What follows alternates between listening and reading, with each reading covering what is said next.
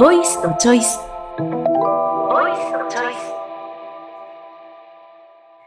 ボイスとチョイス。この番組はアナウンサーの福井和恵と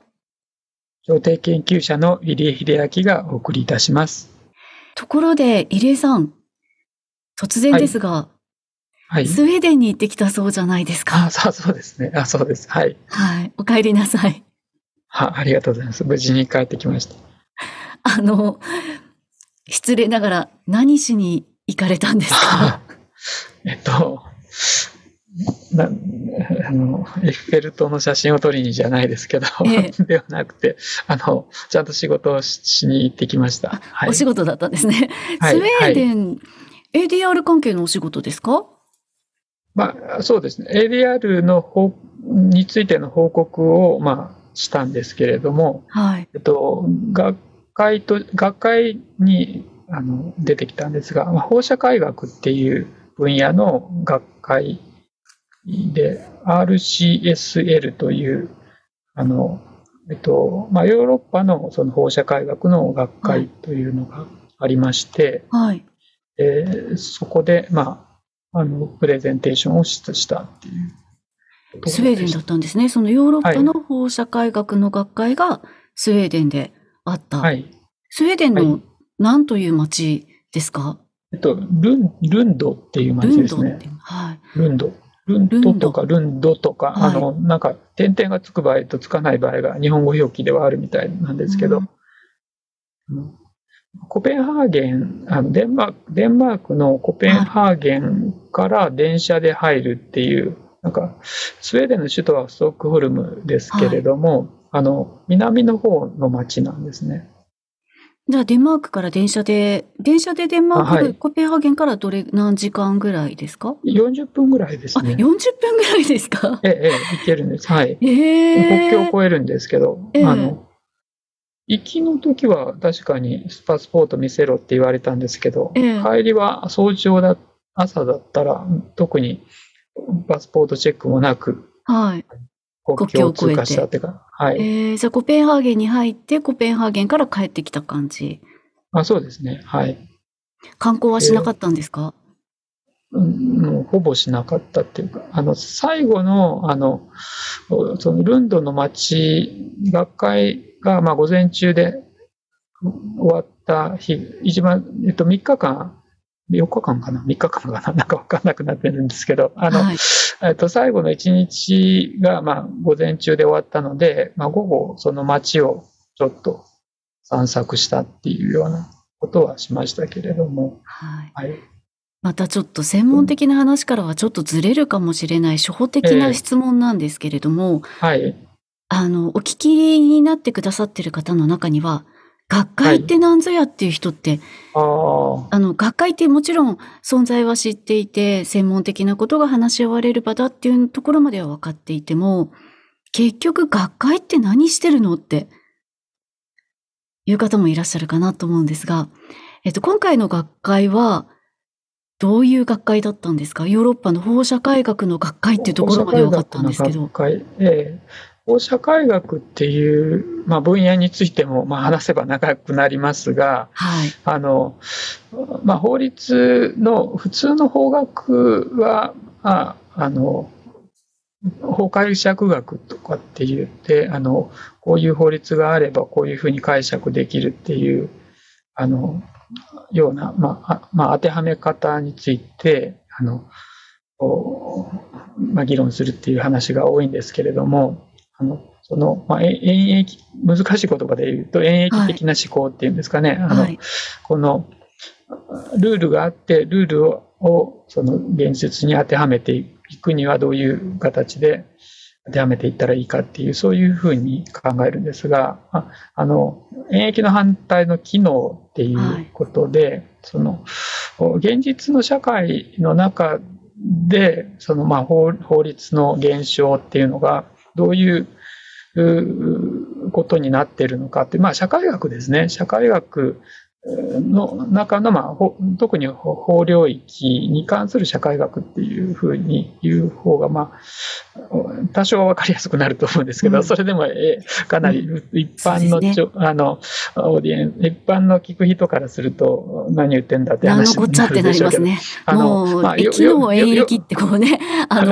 会議語みたいなので覚えたけれども実際考えたことなかったよっていう感じですよね。要はなんか実際にその社会はどういうふうに動いているのかみたいなことを調べるっていう、データを集めていくっていうような、その集めたデータをもとにそのデータを整理して、こんなことが分かったとかこんなことではないかっていうようなことをやるのが法社会学なんですけれども、法社会学、社会学なんですけれども、で社会学、法社会学の学会に出たっていうことですね。で、そこではもう本当に様々な、主にやっぱり学者の、大学の教授とか、准教授とかが中心ですけど、若手の博士を取った後でまだ大学に、常勤では就職してない人とか、そういう人も、おられますが、学部生とかはやっぱりあまりっていうか、いなかったんだと思いますね。大学院生は時々いるけれども、でもそれも少ない。理系だとですね、割と大学院生なんかが結構たくさん発表するんですけども、文系の学会は別に海外に限らず、なんかもう教授職とかにある人が発表するっていう割合が高いっていう、そういう感じですね。学会って何するところかっていうと、その論文になる前の、ネタみたいな、論文のネタみたいなことを、思いついたり、データを取って、ある程度の、論文の、あらすじができたみたいな、時に、あらすじこんな感じで、自分としては考えてるんだけど、どうかね、みたいなことを、話をして、それに対して、なんていうのかな、ここはちょっとなんか飛躍があるんじゃないのとか、ツッコミを入れたり、あるいは普通に素朴に質問して、なんでこういうことを考えてやったのかとか、このデータは、あなたはそういう説明をしてるけども、別の観点で解釈することもできるんじゃないかとか、いろいろツッコミを入れるっていうような。そういうことで、今度はちゃんと発表する、原稿にする論文をより、良くするというか、そういうような形で使われることが、多いということかなと思いますけどね。そこで、ツイッター、今 X になりましたけど、ツイッターとかで有名な、素人質問で恐縮ですが、が飛び交うわけですね。そういう質問の仕方で、結構偉い人が素人質問でとかで、全然素人質問じゃない質問をするみたいなみたいなことで、結構発表する人が傷ついたりですね、することも多々あるということなんですけど、もが学会っていう。別に傷つくだけ目にやるのではなくて、その研究者のコミュニティで、新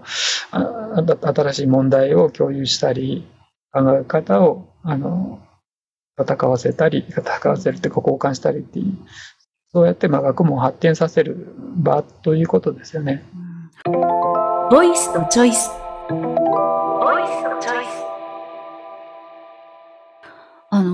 今回スウェーデンに行かれたっていうので、私意外だったというか、法学系のことは全く知らないんですけど、いわゆる北欧の印象って福祉の先進国とか、そういう印象がとても強いんですよね。なので、法律とか社会学系でスウェーデンに行かれたっていうので、ああ、そうなんだって思ったんですけど、例えばこの ADR、民間調停っていうことに絞って言えば、国際的な、受け止められ方の違いっていうのはあるんですか？北欧が特に例えば制度として進んでいるとか、受けもう当たり前に利用されているとか、そういうのはあるんでしょうか？いやー、すいません、正直あんまり分かっていないということで、北欧はどうですかね。なんか別に今回その北欧が先進地だからそこで学会が開かれたってわけではないんですよね。そうですね。法社会学の意味では結構取り組みは深いという、法社会学のその、学科があるとか、割とそこにたくさん学生もいるとか、教員のスタッフもいるとか、さっきその福祉国家のイメージがあるっていう話がありましたけど、おそらくそういうことも関連してるんだと思うんですよね。どっちが原因でどっちが結果かという話がありますが、要はその社会学的に詳しく研究する人がたくさんいるから、充実した制度ができるという、そういう関係もあるということだと思いますけどね。ちょっとなんていうか、どこまで何がどうかっていう話はもう一つよくわからない、私が不勉強なということも多々あるんですけれども、あと ADR に関してどこの国が進んでいてどこの国がまだそうでもないのかっていう話も、これもなかなか一筋縄ではいかない、よくわからないところもあって、日本は例えば裁判所の調停とか、日本は民間の話であってもある程度統計をなんていうか集めて出版するっていうような、そういう文化がありますけど、例えばアメリカって別に民間は全然統計ないんですけど、その普通の裁判所の方でもの統計でも、一応なんていうかデータベースみたいなのあるにはあるんですけど、日本人の想像するような司法統計みたいな感じとちょっと違うというか、なんか州ごとにすごいバラバラですし、なんていうか、あんまり実態がよく見えどこが進んでいてっていうか、なんかそんなはっきり分かんない感じなんですね。アメリカ人の学者にアメリカの別の州のことを聞いてもあんまり答え返ってこないみたいなことっていうのは普通にあるので、あれですね、結構難しいですね。EU では ADR についてのEU 単位で ADR の法律整備しましょうっていうのが2008年にできたとかっていうのがあって、2008年以降はそれぞれの国がADR の制度を作るっていうことで、それ以降広がったっていうことはあるんですけど、それがじゃあどのぐらい使われてるのかとか、どこに問題があってどうかとかっていうのは、多少は文献読むんですけど、すごい素朴な、まずは知りたいみたいな話がなかなかわからないんですよね。法分野っていうのは、やっぱりちょっとそういうところがあって、制度がどうなってるかを、制度っていうか、法律の条文がどうなってるかを調べるのは案外簡単だったりしますけど、実際それって使えるの、使えないのっていうと、それって国内の話でもわからなかったりするじゃないですか。それと同じように、世界だとさらにわからないということで、だからそうですね、私が不勉強もあるんだけど、そもそもそういうわからなさっていうものがあるっていうことはありますね。なんか例えば理系で、こ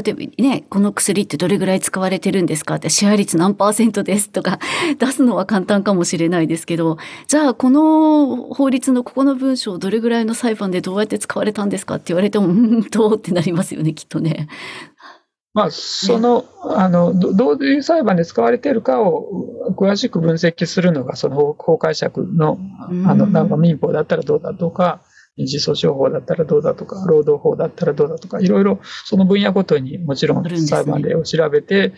やるけれども、でもそもそものその数がどうかとかが案外分かりにくかったりとかですね。何%とかで。それで残された課題は何かとか、実際にどのぐらいその当事者も問題解決したと感じているのかとか、そういうことってすごく分かりづらいんですよね。数値で測れないものですよね。でもそこも含めて社会の中での法律っていうことなんで、そこを何とかして浮かび上がらせられないかっていうのが法社会学の一つの、位置づけなんですよね。なるほど。日本では全然流行ってない分野ですけど今はですね、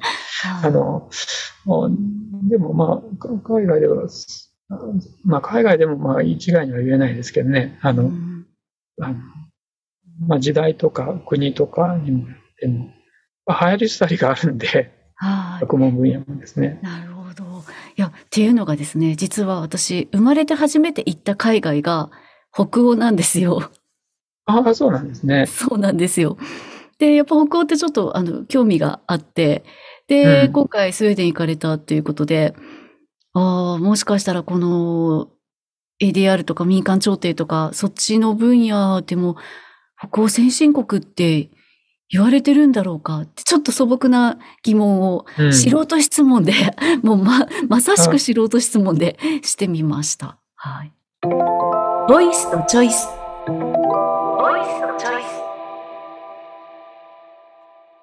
なんかノルウェーがすごい古い17世紀とかにメディエーションがあったとか、そういうのがなんかちらっと見たことがあって、それこそバイキング文化の中にそういうのがあったらしいんですけど、ちょっと全然よく分かってないので、はい、すいません。ちなみに北欧どちら行かれたんですか？一番最初に行ったのがオスロ、ノルウェーのオスロですね。で、そこがすごく良くて、で、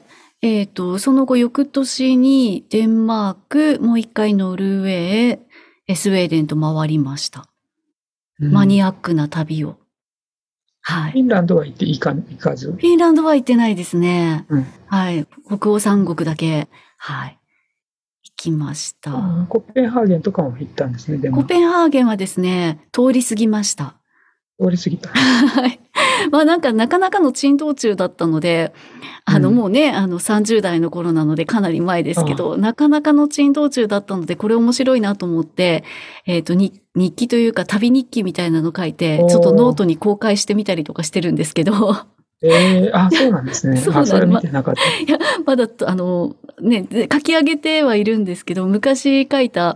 ファイルが見つかったので、それをちょっとノートに転写してアップしてみようかなみたいな。でもちょっと情報が古すぎるんですけどね。北欧の人たちってでっかいですよね。でっかいですよねってあれですけど、平均身長がとても高くて、女性でも170以上あるということで、私身長155センチなんですけれども、当時、一緒に旅をしたのが女3人で行ったんですけどね、みんな私と似たり寄ったりで、一番高い子が160ぐらいだったのかな。もう、30超えて初めて海外旅行したんですけど、30ぐらいの時だったんですが、もう一発の社会人ですよね、みんなね、30超えた女子。で、北欧に行ったら、もう、Are you student? ですよ。英語は片言だし、ちっちゃいし、で、最初の頃はもうなんか、学生かってどこ行っても聞かれてたんですけど、もうなんか、私たちもじゃあもう学生って言われたら否定せずにおこうみたいな感じになって。もう2週間の旅だったんですけど、1週間過ぎた頃では、もう、I student yes みたいな感じに。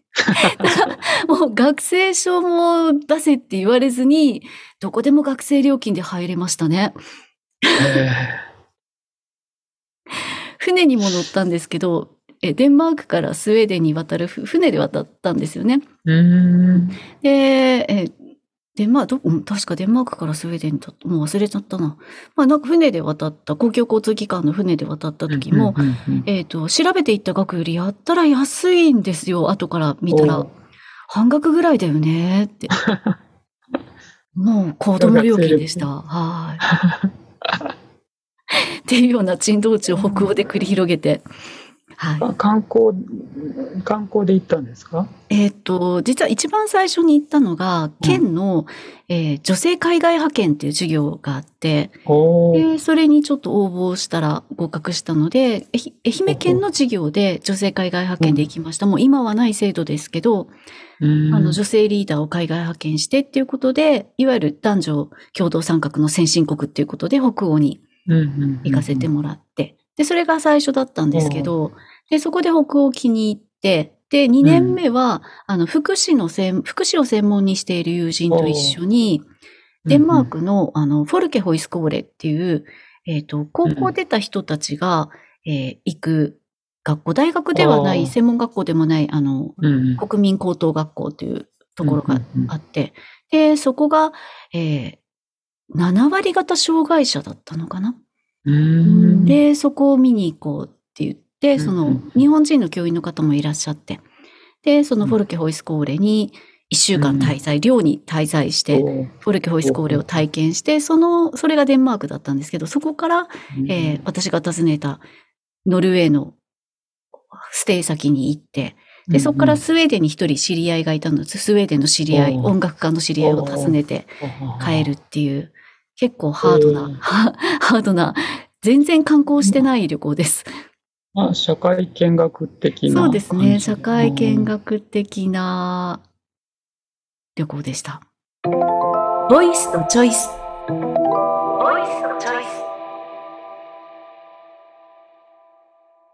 なんか特になんていうか、印象に残ってるか、ハイライトっていうか。ハイライトはやっぱああいうスチューデントでしょうね。なんですか、デンマークのその制度自身はいかがでした？そうなんですよ。当たり前なんですよね。もうなんか障害者を、なんか日本だと割となんか、なんて言うんでしょう。障害者は障害者、障害がない人は、いわゆる健常者とか言われますけれども、健常者が障害者をフォローするとか、障害者の自立って何かとかって、そんなにみんなが真剣には考えないんじゃないかなって思うんですけど、もう、自立とは何ぞやっていうことをすごく考えました。自立って自分一人で生きることなのか、お金を稼いで生きることなのかって。で、もう私が行ったフォルケホイスコールはそうではなかったので、自立イコール自分がやりたいことをやるとか、食べたいものを食べるとか、食べたいものを食べたいって言うとか、なんかそれが当たり前の権利で、あって、じゃあそれを実現するために、じゃあ自立するためにはどうしたらいいかっていうところからのスタートだったので、いやもう障害結構重い人たちいっぱいいたんですけど、もうなんていうの、全く、卑屈さは全くないし、なんだろうな、すごい誤解を恐れず言うと、かわいそうな人たちっていう感じが全く、ないというか、かわいそうな人たちって扱わなきゃいけないんじゃないかっていうのが日本ではまだちょっとあるような気がするんですね。なんか、かわいそうだから守ってあげなきゃいけないみたいな気持ちがちょっとあるのかなって思う時もあるんですけど、そうじゃないんですよね。もうやっぱり一人の人間として、守られるべきものは守るし、主張すべきところは主張するしっていうところなので、逆になんか、私たちがむしろ障害者なんですよ。言葉がわからないから。もうフォルケホイスコーレに入れば、どんなに身体的に重度な障害があったとしても、彼らはそこが言ってみてホームだから、もうのびのび自由に自分のやりたいことをやって、やりたい授業に出て、やりたい暮らしをして食べたいものを食べてるんですけど、私たちは食べたいものを食べようにも、それをくださいって言えないから食べられないわけですよ。食堂とかで。もうなんか、明らかにこちらが障害者ですよね。そうなったら、もうなんか、教えてくれるわけですよ。うんうん、なのでもう本当になんかこう意識は変わりましたよね。おー、うん、それいつ頃でしたっけ？30代って言ったら30代20年前ぐらいですね、うん、20年は経ってないかな、うん、それぐらい前ですね、うん、なるほど。日本でもね結構いろんなそのなんだろうまあ、運動とか施設とか考え方とかも出てきているから、まあ、当時とはね随分変わりましたよね、だいぶ違うし、はい、今はなんか多様性っていうのをすごく言われる時代になりましたしね、うん、とはいえその多くの施設ではまあ変わり方がゆっくりというか、うん、ところも現実にはあるというか多いのかなみたいな気もしますけどね、うん、なんか実はこの収録が始まる前にちょっと入江さんと話していた時に、うん、解決の方法とか進む道って人それぞれで多様性があって、うん、答えが一つじゃないから、うん、こう示せる答えも一つじゃなくてそりゃそうだよねっていうところに行くんだけど、じゃあどうこんな道があるよって言ったらいいか分かんないよね、うん、みたいな感じの話をしていたと思うんですけど、うん、なんかまさしくこの福祉の方でもそうですよね、うん、きっともう人それぞれでこうせねばならないとかこうしたらいいよっていう解決策はないんだろうなっていうのを30代のその北欧旅行ではすごく思いましたね。なんかそれまでは一つの答えを探してた気がするんですよ。こうすべきっていう、こうしたらいいとかこうすべきっていう、うん、のを探してたような気がします。うん、はい。ということで、はい。はい。長々話しております。あんまり長く話すとポッドキャスト皆さん聞いてくださらなくなるの で、はい、一旦この辺で切りたいんですが、今回からちょっと、はい、皆さんからのメールというかメッセージというか受け付けたいと思っていて、これまでも受け付けてはいたんですけど放送上で全く案内をしていなかったのではい、メールをぜひ送ってください。どんな些細なメッセージでもちっちゃいメッセージでもお悩み相談でも構いませんということですよね。はい、そうですね。podcast@mediation-labo.jp ですね。はい。podcast、podcast @mediation mediation-labo こちらまで、はい、メールを送ってください。ぜひぜひお待ちしています。解決するかどうかわかりませんが、なんか話をしたいなと思いますので、ね。そうですね。はい、はい、こんなことあったよ、あんなことあったよとか、私も北欧行ったことあるとか、北欧好きとか嫌いとか、そんな話でも大丈夫です。うん、ではまた次回。ボイスとチョイス。